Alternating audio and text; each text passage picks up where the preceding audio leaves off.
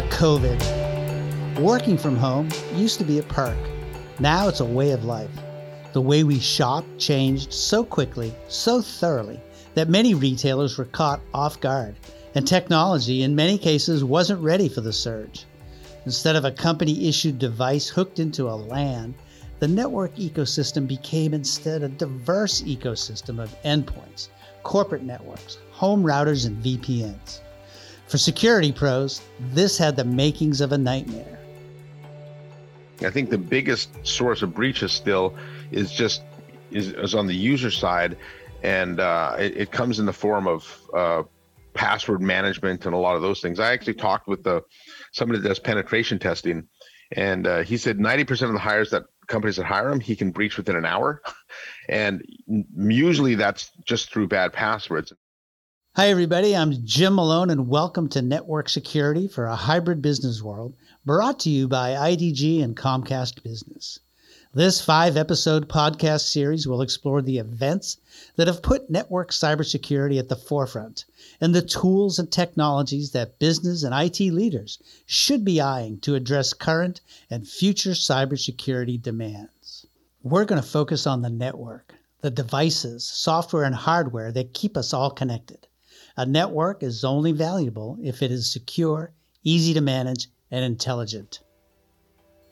In this fourth episode, we'll focus on people, customers, employees, partners, how their diverse needs are shaping networking and network security.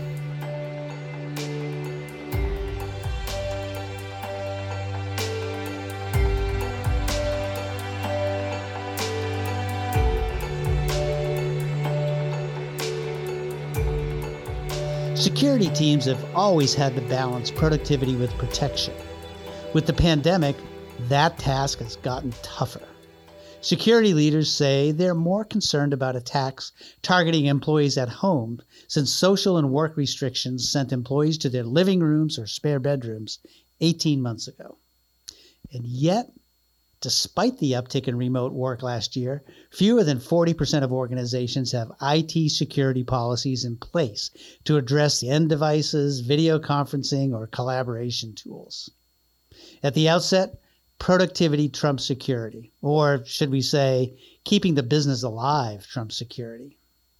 Wayne Anderson is a security architect in the Office of CTO for Modern Work at Microsoft. He says that first wave of reaction prioritized keeping the business open, while security took a back seat.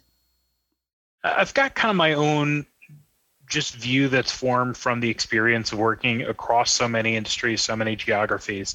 I really see three waves, if you will. The first wave was, oh no, uh, this reaction wave, and and that was the first. Let's call it six weeks, eight weeks. Um, for some companies, it was maybe a little longer than that, just depending on where they were um, when the pandemic started. And and the reality during that phase was uh, keep the lights on, right? Keep keep the widgets moving, keep shipping containers going where they need to go. Um, figure out how we get stores reopened, and and all of those things forced us through an, uh, a period of, of, frankly discomfort where um, there almost anything was acceptable in the enterprise if the, the the hand wave the watchword was keep the business operating keep revenue flowing keep manufacturing going. And don't forget about those folks apart from the corporate world. Institutions like schools universities and government says john pescatore Director of Emerging Security Trends with the SANS Institute. But there was a whole nother class, you know, think of schools and, and others. It was more of a greenfield environment. They had very few laptop users. Uh, people had uh, tower PCs at work, and then they went home and they didn't work from home. Or they, from home, they could do some simple browser based email access and maybe get to a few other things within uh, Office 365, for example. Um, they needed to quickly gin up support for full-time work at home. And unfortunately many of them chose very insecure ways of doing it. Uh, use remote desktop rdp uh, type approaches that uh, bad guys sort of lick their chops over because we've known that's been a seriously bad vulnerable way of doing things for many years. And the attackers are scanning for it constantly and all of a sudden they found many many targets. Now, there's one constituency here that doesn't get headlines, but whose importance cannot be overstated. Security teams.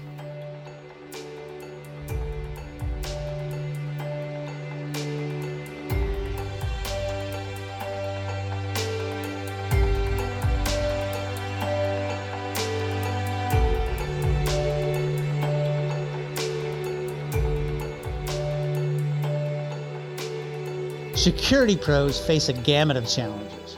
They're always playing defense. There's not enough of them. And their organizations often don't spend enough on security.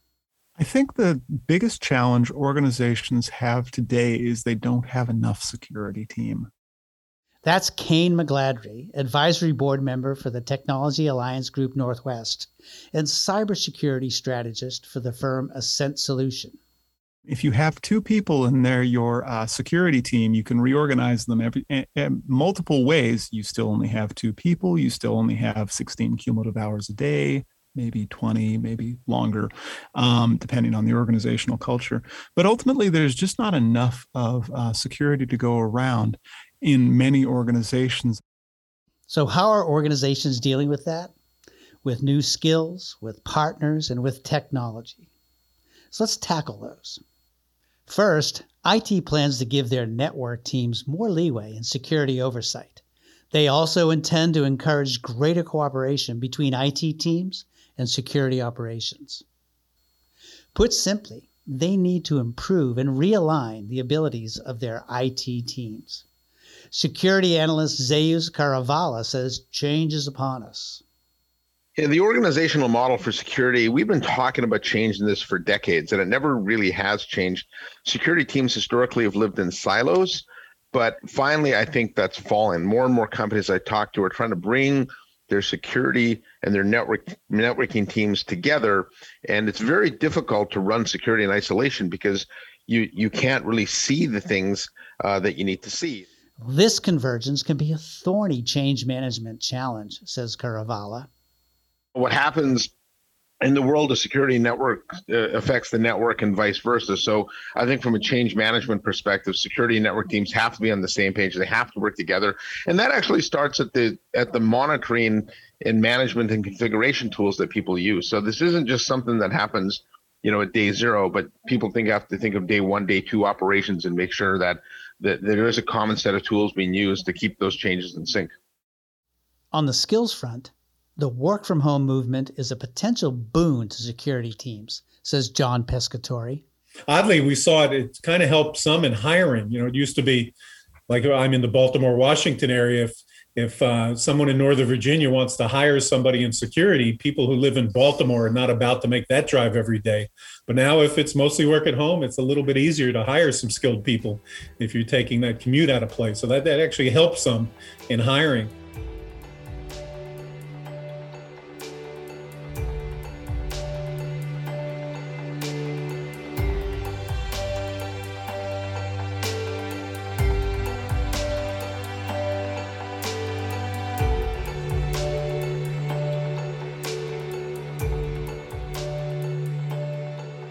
So, how are partners helping? And what that's leading to is outsourcing of some functions that are not necessarily critical or that um, are critical, but they're a commodity service. So something like uh, processing alerts is, that come from a security, uh, a SIEM, a security incident event monitoring system. That's security expert Kayne McGladrey that is a very time consuming activity, especially if you haven't trained it to get rid of false positives.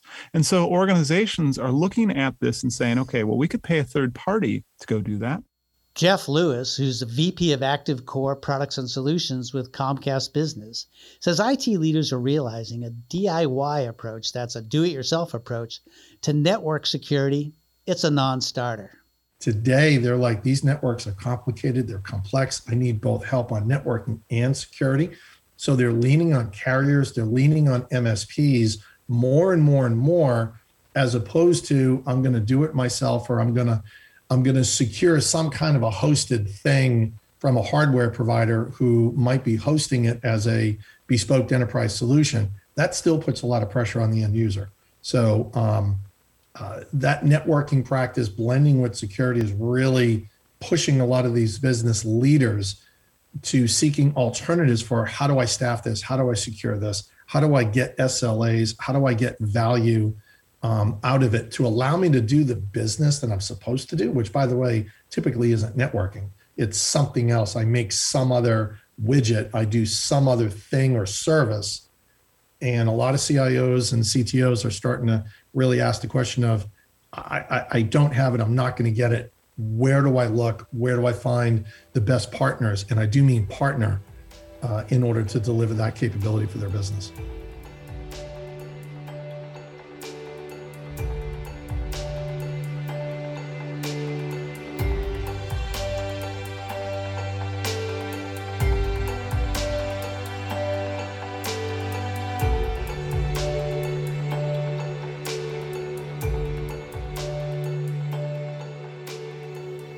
And what about technology? Well, advances in artificial intelligence and machine learning have underwritten intelligent security. And networking innovations like software defined networking, software defined wide area networking, or SD WAN, and secure access service edge, what we call SASE, have huge positive implications for securing networks. Shena Seneca Tarnoff is VP of Cybersecurity Products with Comcast Business. With more and more devices and associated data from those devices that must be secured, the greater dependency we have on intelligence and machine learning to digest the massive amounts of potential security events that we have into meaningful and actionable outcomes. And this is where security detection and re- response solutions are created and they're a key component to the future in security. Automation and artificial intelligence sometimes scare people worried about losing their jobs, worried about those technologies replacing humans. But AI can be used to enhance, not replace, human activities, says Zeus Kerravala. I, I know in the area of security that sometimes there's a lot of hesitation in using AI based systems or machine learning based systems because people don't trust the automation capabilities. Well, I'll tell you, the the bad guys have no problem using machine learning and automation and things like that. And so, I don't really see a path forward where companies can protect their organizations with manual processes when the hackers are using automated machine learning based systems. Cloud and virtualization have really helped security teams. I think SASE eh, is, has brought great innovation to security because it moves security out to the cloud. And what that lets us do is deploy corporate grade security anywhere I have a user, including at home. And so what SASE does is it takes our security tools, it pushes them into the cloud. Our users connect into that cloud, and now I can have best in class corporate security provisioned at every user's home. By most definitions, SASE comprises 14 separate security components, protocols, or solutions. Comcast Business's Jeff Lewis says it's not an all or nothing situation. I think you'll find that within those 14, most businesses probably only need about four or five different attributes um, in order to really feel like they've they've gotten themselves along the continuum of what SASE is really trying to talk about.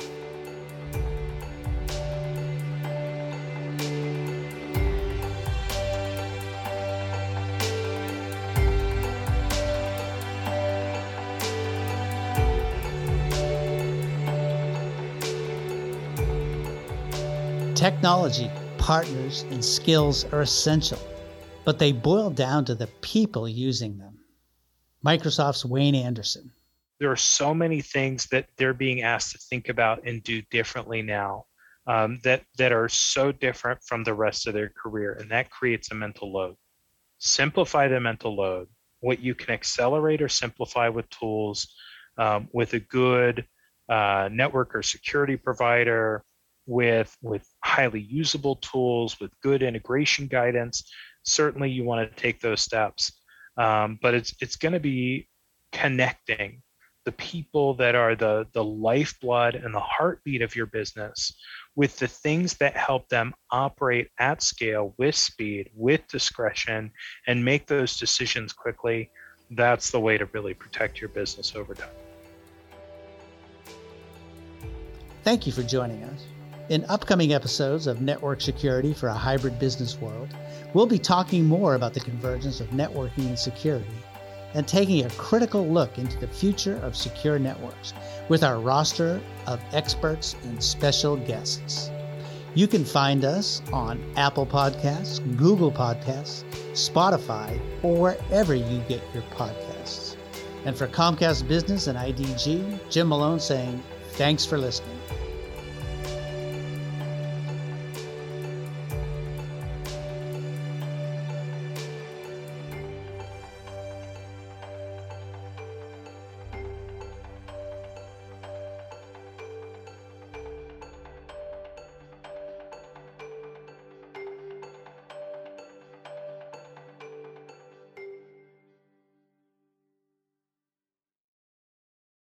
This podcast is brought to you by IDG Communications Incorporated in conjunction with our sponsor, Comcast Business.